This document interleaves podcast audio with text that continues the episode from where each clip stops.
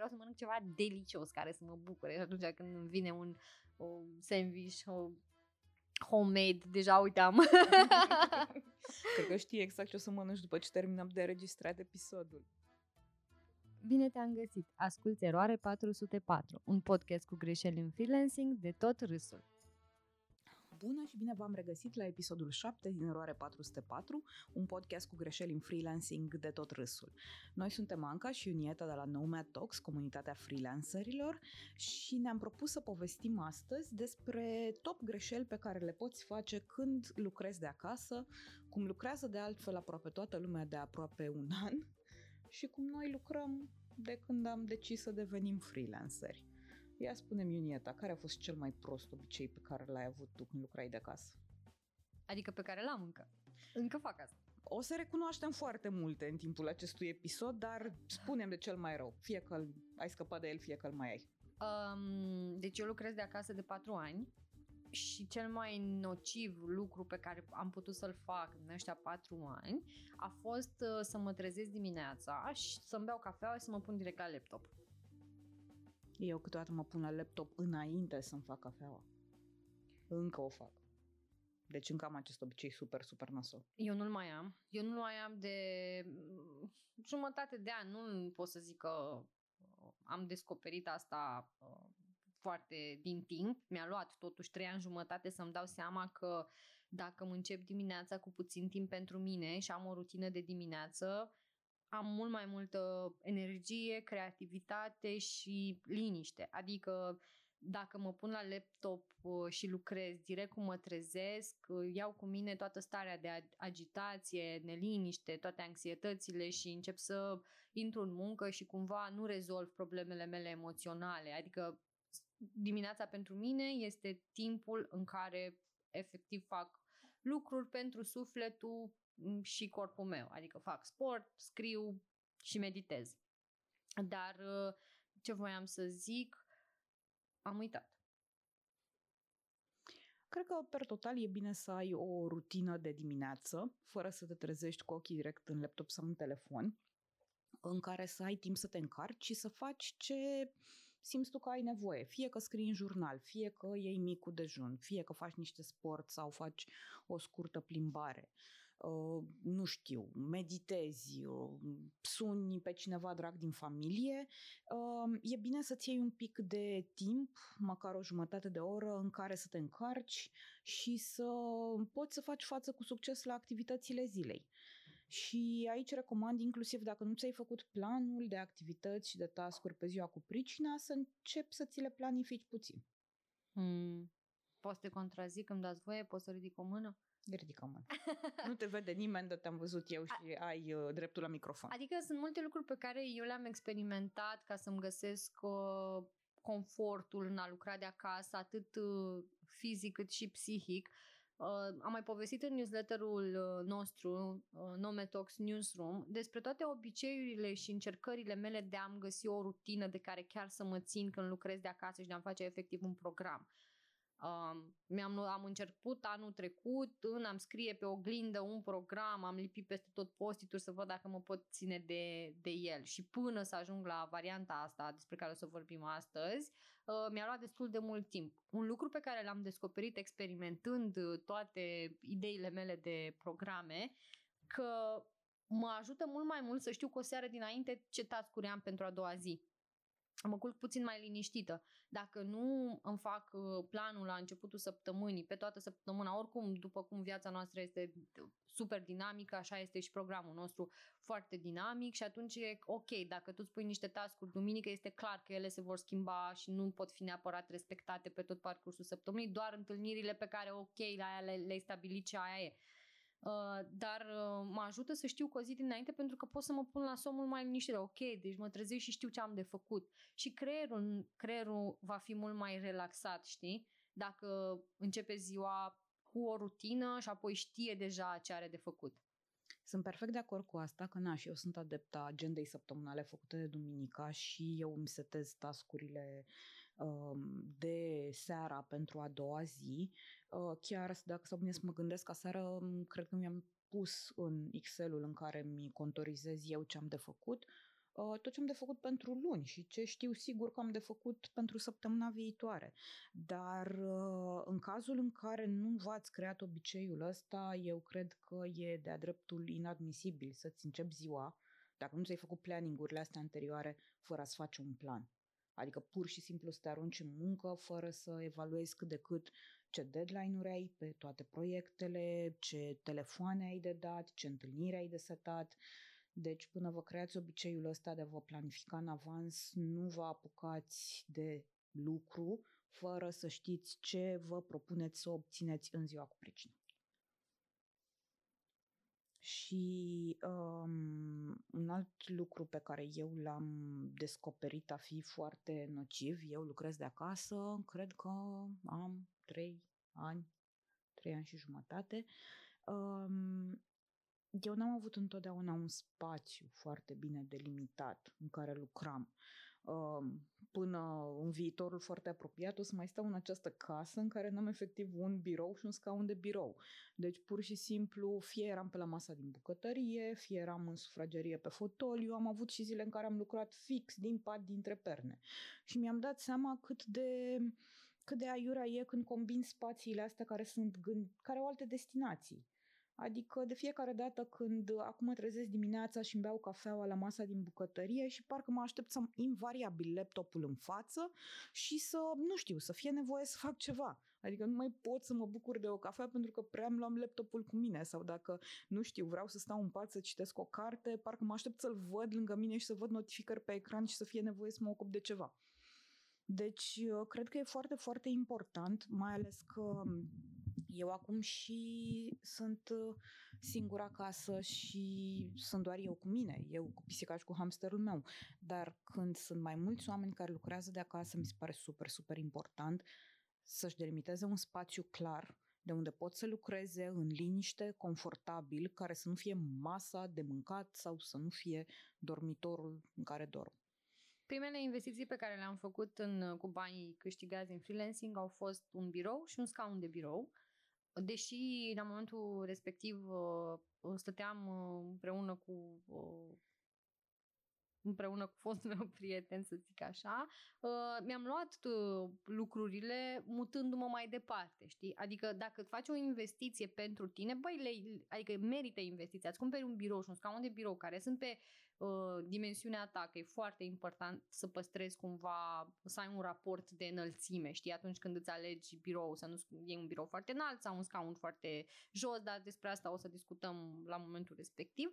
Și după care să uh, investești și să le iei cu tine. Adică eu mi-am luat birou și scaunul mutându-mă într-o garsonielă, mi-am luat birou și scaunul mutându-mă mai departe unde stau acum um, și sunt lucrurile la care țin pentru că mă simt destul de confortabil uh, ok, scaunul poți să-l mai schimbi, să mai experimentezi, dar e foarte important uh, să ai birou și scaunul tău pe dimensiunea corectă. Un alt uh, lucru pe care l-am observat eu și o greșeală pe care am făcut-o eu lucrând din mai multe apartamente este să cauți tot timpul să-ți amenajezi spațiul de lucru la lumină sau cât mai aproape de ferestre. De exemplu, mi-aduc aminte că într-unul din apartamente aveam în față efectiv un perete alb și nici nu prea aveam inspirație să-l decorez sau să-mi pun lucruri care mă inspire și era super depresiv, deci nu aveam deloc inspirație, îmi venea tot timpul să ies din casă. Pe atunci se și putea să ieși mai mult din casă. Dar acum, de exemplu, am în fața biroului două geamuri imense și pot pur și simplu să am și norocul să am oarecum o priveliște, să nu văd un bloc uh, în fața gri și comunist. meu, da, gri și comunist. Și atunci măcar pot să văd o turlă de biserică și cerul și am și super multe, na, păsări. Chiar e foarte uh, drăguț viul meu și mă inspiră super mult. Îmi dau seama că atunci când am blocaje uh, de scris sau de creativitate, efectiv să-mi iau 10 minute să mă uit pe geam, să mă uit pe fereastră, să privesc în gol, sunt extra, adică îmi prind extraordinar de bine. E tot ce am nevoie ca să-mi vină înapoi ideile. Aici, na, ne întoarcem la ceva ce am tot povestit, faptul că, na, ca freelancer trebuie sau nu trebuie, e bine să derulezi activități care îți fac plăcere, muncă pe care nu o percepi ca muncă. Și, invariabil, ca să intri în starea asta de a munci cu plăcere, să intri în flow, să fii productiv, cumva și spațiu contribuie și când te așezi să lucrezi într-un anumit loc, cumva starea asta de productivitate trebuie să o inspire și locul cu pricina. Cum spuneai tu, că ai un geam în față, că ai uh, tablița asta pe care ți-ai setat obiectivele. E foarte important ca spațiul în care decizi să lucrezi în casă să fie cel care să-ți dea maximum de inspirație și de uh, productivitate. Apropo de casă, o să mai fac aici o mică completare, pentru că știu că foarte mulți freelanceri acum au trecut prin pandemie și probabil s-au mutat de la apartamente mai mari la apartamente mai mici sau la părinți sau oriunde s-au mutat. Uh, eu înainte priveam investiția asta în chirie destul de, mm, nu că eronat, dar o, o priveam așa, băi, am nevoie de un acoperiș deasupra capului, hai să caut o variantă cât mai ieftină, să scap, să am și eu unde să stau, că oricum nu e a meu, știi, că așa se spune, de ce dau banii de chirie, că indien nu mă, uh, nu o să obțin nimic, nu am peste 20 de ani o casă. Mi-am dat seama că spațiul în care, spațiile în care am trăit până acum, dacă nu erau propice pentru mine și nu erau bune, nu reușeam să mă concentrez și nu eram deloc productivă. Cumva de asta știu că am decis și eu să mă mut acum la începutul anului pentru că fix pe premisa asta am pornit, că m-am mutat în chirie, hai să fie o casă, că oricum eu lucrez mult de afară, că mai merg pe la un hub, că mai merg printr-o cafenea, să am un loc unde să-mi țin animalele și lucrurile. Până când a venit pandemia și a trebuit să lucrez de acasă și atunci am văzut spațiu în care stăteam din cu totul altă perspectivă. Nu e destul de luminos, nu e mobilat corespunzător și a fost ăsta e motivul pentru care am decis să mă mut luna asta, pentru că pur și simplu simt că mă strânge, mă apasă și că nu mai pot fi la fel de creativă în spațiul ăsta. Da, este extraordinar și chiar vă invit pe toți să priviți spațiul în care locuiți, mai ales că nu se știe cât vom mai sta în case, ca un loc care trebuie să vă ajute în viața de zi cu zi, nu să vă încurce. Adică să fie, să vă ofere productivitate, echilibru, să intre lumina, să uh, vă încurajeze să vă treziți, să vă placă să vă treziți acolo și să abia așteptați să o luați de la capăt. De asta a fost motivul pentru care m-am mutat și eu într-un apartament cu două camere, pentru că nu mi se părea ok să lucrez și să mă trezesc în același spațiu, plus că uh, mi se făcea somn foarte des, adică mm. aveți patul lângă tine exact. și se face somn super des. Ok, eu oricum am obiceiul ăsta să fac power nap-uri când mă simt foarte obosită, dorm 20 de minute la prânz și după aia sunt foarte fresh. Dar pe lângă power nap-urile mele mă trezeam mai greu, nu aveam suficient spațiu să mă mișc, nu... Da, parcă măcar ai 10 pași în plus pe care îi faci de la pat până în cealaltă cameră, unde e biroul, sunt destul de, nu știu, parcă te mai trezesc un pic. Apropo Dar, de uh, mișcare, nu? Să mm-hmm. vorbim și despre... Trebuie să vorbim neapărat și de mișcare, pentru că cred că fix Lăcra a scris în Nomad Newsroom că avem tendința să stăm așezați uh, minim șapte ore pe zi și că nu facem pauze în care să ne ridicăm de pe scaun, de pe canapel, pe fotoliu, de oriunde lucrăm noi. Când uh, am citit în Homo sapiens că noi de fapt toți suntem culegători sau uh, vânători sau ceva și am fost construiți să ne mișcăm, iar acum noi cumva schimbăm toată mm, istoria, dacă vrei, corpului Toată paradigma nostru. de funcționare a corpului uman. Da, îl, îl așezăm când el a fost obișnuit să alerge, să vâneze. Dacă vrem să mâncăm, da, ok, nu mai mergem să vânăm. Dăm comandă de pe orice aplicație Hai mai, mai secunde. mergem să vânăm prin obor din când în când. da, exact. Mai mergem să vânăm leurdă. Um, de ce voiam să spun, ok, nu pot să zic că eu mă ridic din oră în oră de la birou, că aș fi absurdă și aș minți. Dar uh, țin neapărat să fac puțină mișcare zilnic. Adică fie că fac aceste 30 de minute dimineața. Dacă nu fac 30 de minute dimineața, ies și mă plimb. Că ies și mă duc cu un obiectiv mă duc să mă plim, adică nu am un obiectiv. Pur și simplu, mă duc și mă învârt prin oraș, fără să... Mă, poate mă duc mai îmi cumpăr o cafea, mai intru într-un anticariat, mai îmi cumpăr o carte, mai îmi cumpăr un pix.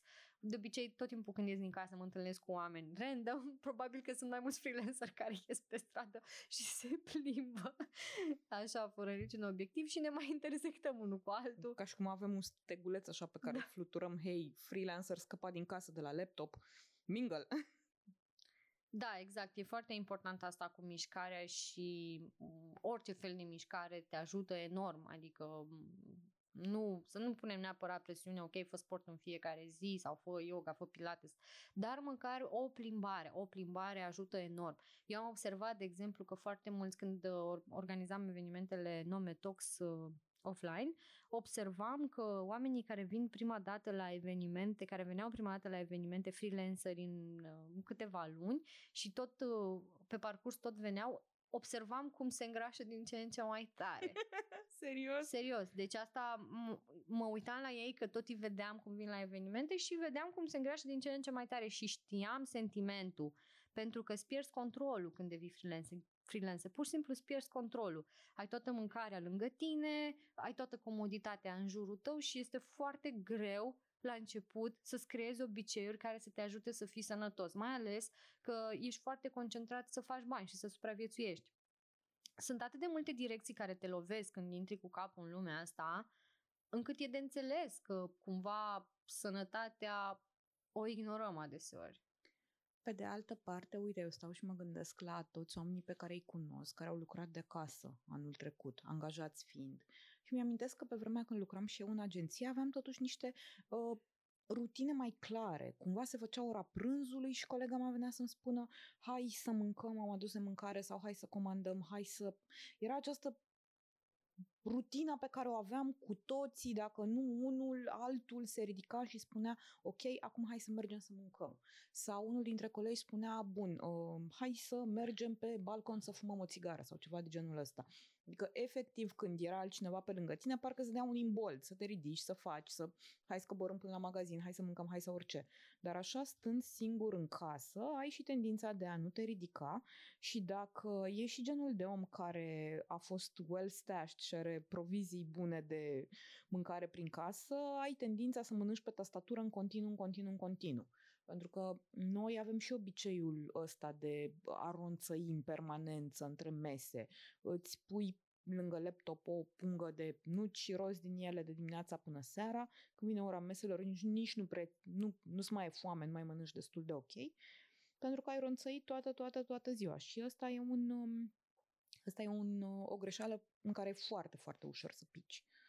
Adică știu că asta vorbeam și cu prietenul meu care lucrează în corporație anul trecut când a început să lucreze de acasă, mi-a spus, la început stăteam și mi-aduceam ceva de mâncare lângă laptop și mâncam în continuu, în continuu, în continuu, toată ziua.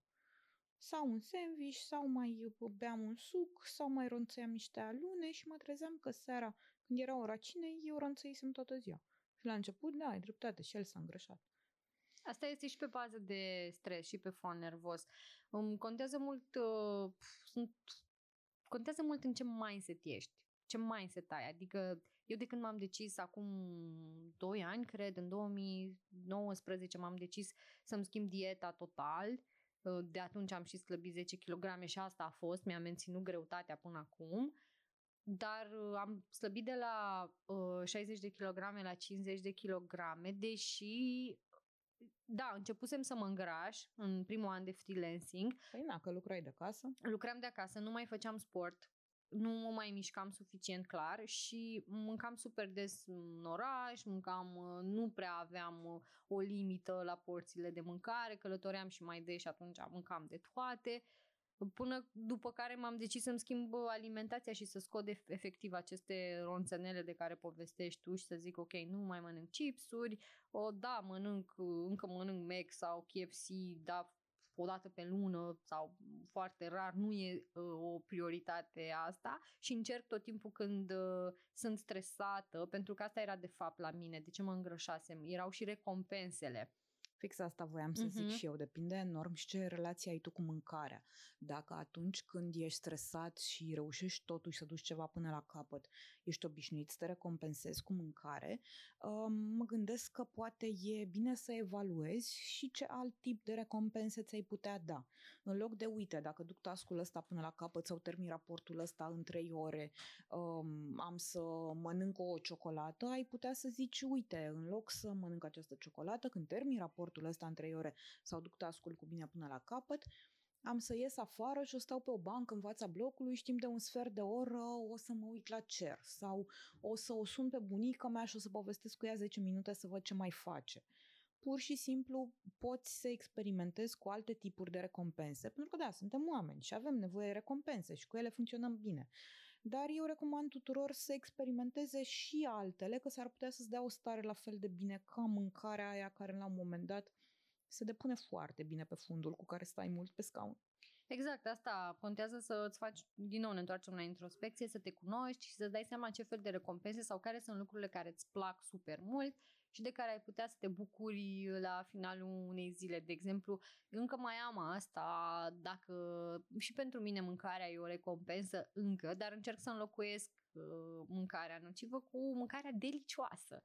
Adică un deliciu poate să vină de la o mâncare sănătoasă, vegetariană sau vegană, gătită bine la un restaurant de care chiar îți place și să zicem că e puțin mai expensiv decât uh, să mănânci de la KFC. Adică am, am fac asta și fericirea mea e la fel de mare, știi? Că nu vreau neapărat să mănânc pui prăjit, vreau să mănânc ceva delicios care să mă bucure. Și atunci când îmi vine un o sandwich, o homemade, deja uitam.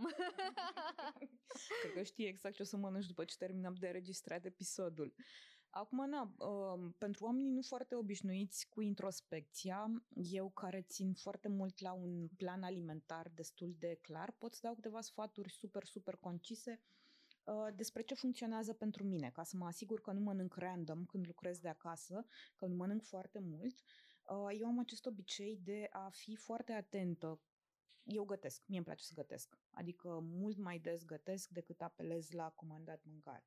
Iar celor care sunt um, la fel ca mine, le recomand să aibă în permanență în frigider și în cămară lucruri pe care le pot găti rapid.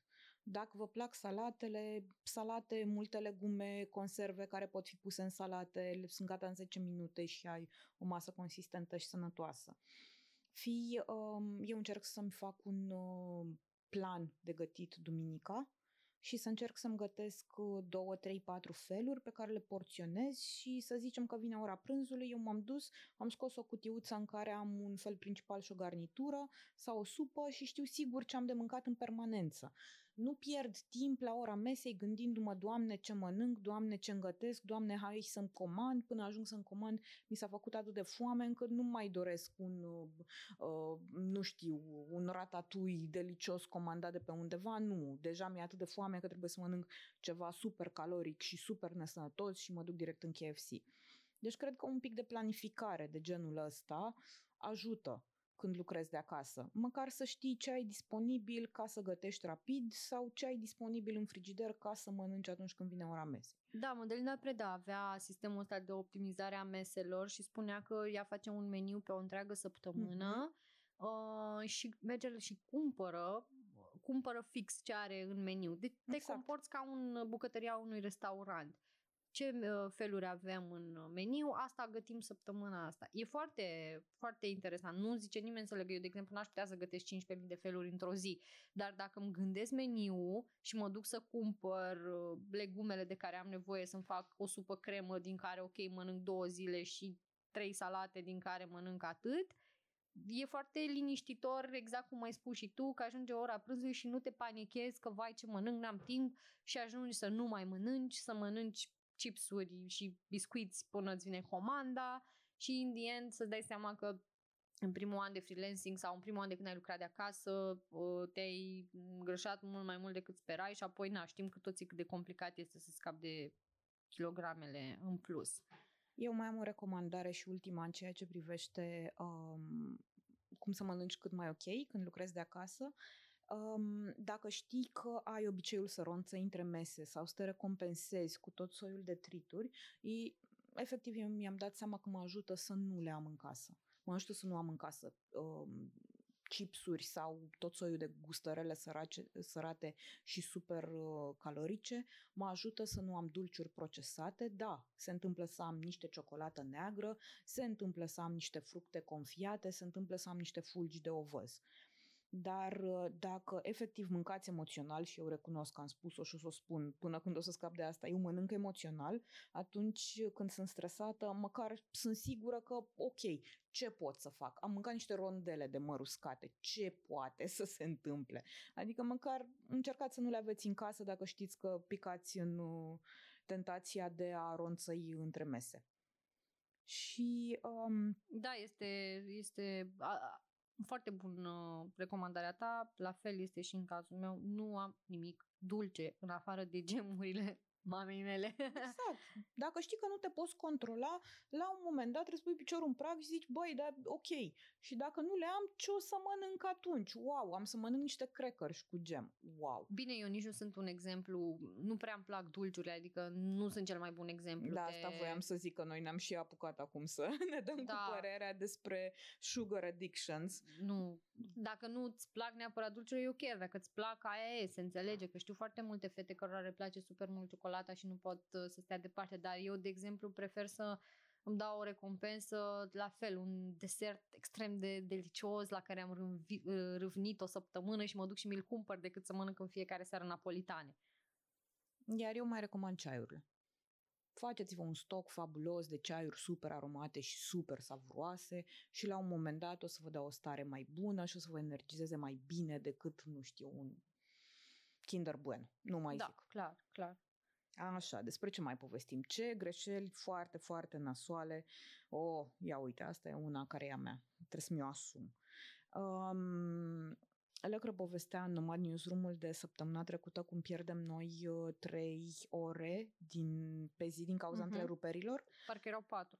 Mm, Eu aș vrea totuși să rămân la 3, pentru că mă terifiază când pierd jumătate din ziua de lucru uh, din cauza întreruperilor, dar întreruperile astea vin frecvent din um, notificările pe care le primim pe diverse canale de social media și chiar și pe mail atunci când vrem să lucrăm la ceva ce nu implică, să zicem, e mail Faci un raport sau faci o prezentare sau faci o strategie și ca să fii concentrat, E foarte bine ca în momentul ăla să um, îți închizi toate notificările, să-ți închizi aplicațiile, să închizi e-mailul sau să-l verifici, să zicem, o dată pe o oră, să vezi doar dacă a intrat ceva super, super important.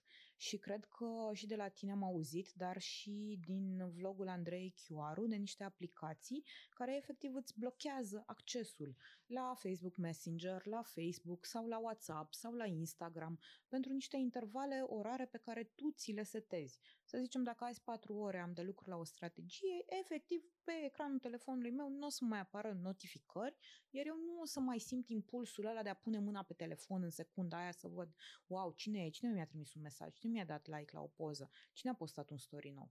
Uite cum fac eu cu asta. În primul rând, da, folosesc aplicația care este aplicația by default din iPhone. Îți blochează toate notificările până la ora pe care vrei tu să o stabilești. Am folosit-o inițial până la ora 18, dar mi-am dat seama că uh, nu puteam neapărat să-mi blochez aplicația a- toată ziua. Urgențele mai vin și pe WhatsApp, pe telefon, dacă nu sunt neapărat lângă laptop. Atunci am, uh, am început să mi-o blochez până la ora 2. Până la ora 2 nu primesc nicio notificare pe telefon, pentru că dimineața sunt e perioada în care sunt foarte concentrată și trebuie să termin toate uh, urgențele cum ar veni, după care după do- ora 2, dacă primez notificări, este în regulă. Oricum nu răspund instant sau nu mă uit instant, sunt ok cu asta. Am scăpat oarecum de, de FOMO. Uh, deci folosesc uh, tehnica cu ne- notificările din uh, telefon. Uh, O altă tehnică pe care o folosesc uh, referitor la răspunderea e mail și uh, mesajelor pe care le primesc pe Facebook uh, este să-mi aloc un timp în uh, planul zilei pe care mi-l fac, îmi semnalez în uh, program între ora X și ora Y, răspuns la uh, mail-uri între ora X și ora Y răspuns la mesajele pe, de pe Facebook. De exemplu, primesc foarte multe mesaje pe uh, Facebook cu tot felul de solicitări care în general presupună multă atenție din partea mea, fie recomandări, fie ajutor pe diverse texte sau na, ce mai au oamenii nevoie și atunci mi-am asumat că nu pot să fac asta în fiecare zi și o să ră- răspund la finalul săptămânii la toate mesajele pe care le primesc și care necesită mai mult de uh, 5 minute de atenție din partea mea. Și asta fac, adică ori răspund la mesaje, dar răspund un pic mai târziu, dacă nu este neapărat ceva urgent sau dacă nu mă întreabă o persoană ceva foarte uh, basic, mm, care este mail-ul tău sau unde aș putea să strâng mai multe detalii sau uh, lucruri de genul. Una, o altă tehnică super bună pe care am descoperit-o și despre care am mai vorbit este tehnica Pomodoro, asta în care te concentrezi foarte mult ai uh, blocuri de concentrare. Uh-huh. Îți iei 40 de minute de concentrare cu 10 minute pauză, după aia 50 de minute de concentrare, 15 minute pauză. Sunt mai multe uh, blocuri recomandate în tehnica Pomodoro. Eu sugerez ca fiecare să-și găsească propriul uh, lui timp în care poate să stea concentrat. Pentru că știm foarte bine că atenția noastră și concentrarea se duce destul de, de repede. Dar dacă putem să stăm și 30 de minute concentrați pe un task și apoi să ne luăm 10 minute pauză, este extraordinar de bine și pentru noi, dar mai ales pentru creier, care atunci când face switch-ul ăsta între un task și un altul, obosește extraordinar de mult. Eu am decis pentru că eu într-adevăr am, am o problemă cu a verifica foarte des mesajele și e mail pe care le primesc. Eu cumva credem că e foarte important să fii prompt când oamenii îți trimit mesaje, după care mi-am dat seama săptămâna trecută că eram foarte frustrată pentru că pierdeam enorm de mult timp încercând să răspund și să ajut oamenii care îmi trimiteau mesaje și mail-uri. Fiecare era, îmi cereau recomandări de oameni care să lucreze sau sfaturi sau ajutorul și mi-am dat seama că eu efectiv am avut, cred că vreo trei săptămâni în care am muncit pentru proiectele mele la jumătate din capacitate, pentru că literalmente jumătate din ziua mea era ocupată cu rezolvarea acestor cereri. Așa că eu mi-am, eu mi-am stabilit să am o oră dimineața în care să gestionez toate mesajele astea pe care le primesc pe Facebook sau pe WhatsApp sau pe mail și după care mai am o oră seara în care văd dacă mai e ceva, mai a apărut ceva nerăspuns. Dar uh, în cazul în care, nu știu, cineva se întreabă de ce nu să mai fiu promptă deloc pe internet în timpul zilei, e pentru că efectiv mi-am dat seama că era un obicei super nociv pentru activitatea mea, mi-a făcut foarte rău, am fost super frustrată și de asemenea mi-am mai setat, uh, dar asta e ceva destul de vechi la mine, în fiecare vineri după amiază, când lucrurile sunt un pic mai relaxate, îmi iau două ore și trec prin toată săptămâna de e mail din inbox ca să mă asigur că n-am lăsat ceva nerezolvat, vreun e-mail nerăspuns și că sunt cu toate la zi și desigur în care verific și spamul în care mi-ajung e mail inclusiv de la oameni care vorbesc tot timpul. Nu Dar... o să te mai văd toată ziua cu ochii în telefon, doamne! A, tocmai îi povesteam lui Vlad înainte să începem să înregistrăm podcastul, că am primit notificarea aia săptămânală, știi, pe care o primești pe iPhone. Câte ai? Screen 100 de ore? A, am scăzut de la 4 ore jumate la 2 ore pe zi. Bravo! E foarte bine. Da. Da, pentru că, adică e, a fost important pentru mine să-mi dau seama nu doar că faptul că sunt atât de disponibilă mănâncă extraordinar de mult timp, nu vreau să perceapă nimeni ca, na, faptul că eu devin mai responsive înseamnă că nu mai vreau să-i ajut, dar pur și simplu, cumva, dacă nu e ceva extraordinar de urgent, voi gestiona fie dimineața, fie seara, fie în tura săptămânală de răspuns la e-mail-uri, pentru că dacă eu devin un om frustrat că sunt întreruptă și nu mai pot să-mi fac treaba, nici nu o să fiu foarte prietenoasă la rezolvarea cererilor celorlalți. Și asta mi se pare extraordinar de important, să vezi efectiv care sunt blocurile de timp în care îți permiți să gestionezi notificările pe social media. Și aici o să mai arunc o chestie așa mai, mai de final. Gândiți-vă foarte clar pe cât social media este important să fiți voi ca oameni și voi ca profesioniști în activitatea voastră. Că dacă sunteți prezenți pe șapte canale, atunci o să fie cu atât mai obositor să le gestionați. Dacă e relevant pentru voi să fiți doar pe unul, două, cam asta e. Da, acum depinde că nu vorbim neapărat de, despre prezența pe care ți-o construiești în social media, ci vorbim efectiv de not- notificările care îți vin random și pentru că ni se pare că ne dă cineva bomboane la fiecare notificare pe care o vedem. Suntem acolo, pa, ai o notificare de la Google, ai intrat să vezi, ai o notificare de la Instagram, uite, ai intrat să vezi cine ți-a dat like. Mm-hmm. Despre... Dar poate n-ai nevoie de bomboane de peste tot, și da, de pe TikTok, exact. și de pe Facebook, și de pe Instagram, și de pe LinkedIn. Uite, de pildă, eu și bomboanele de pe LinkedIn. Nu, niciodată. E super uh, liniștitor să îți blochezi notificările și să nu știi ce se întâmplă. Nu se întâmplă nimic cu atât de important pe social media încât dacă tu îți iei o oră pe zi să fii la curent este foarte arhi suficient. Deci să-ți iei tot timpul, tot timpul pe care îl ai tu să-l dedici, nu știu, scroll-ului pe Facebook este timpul e cum am primit noi de curând un e-mail de la o agenție.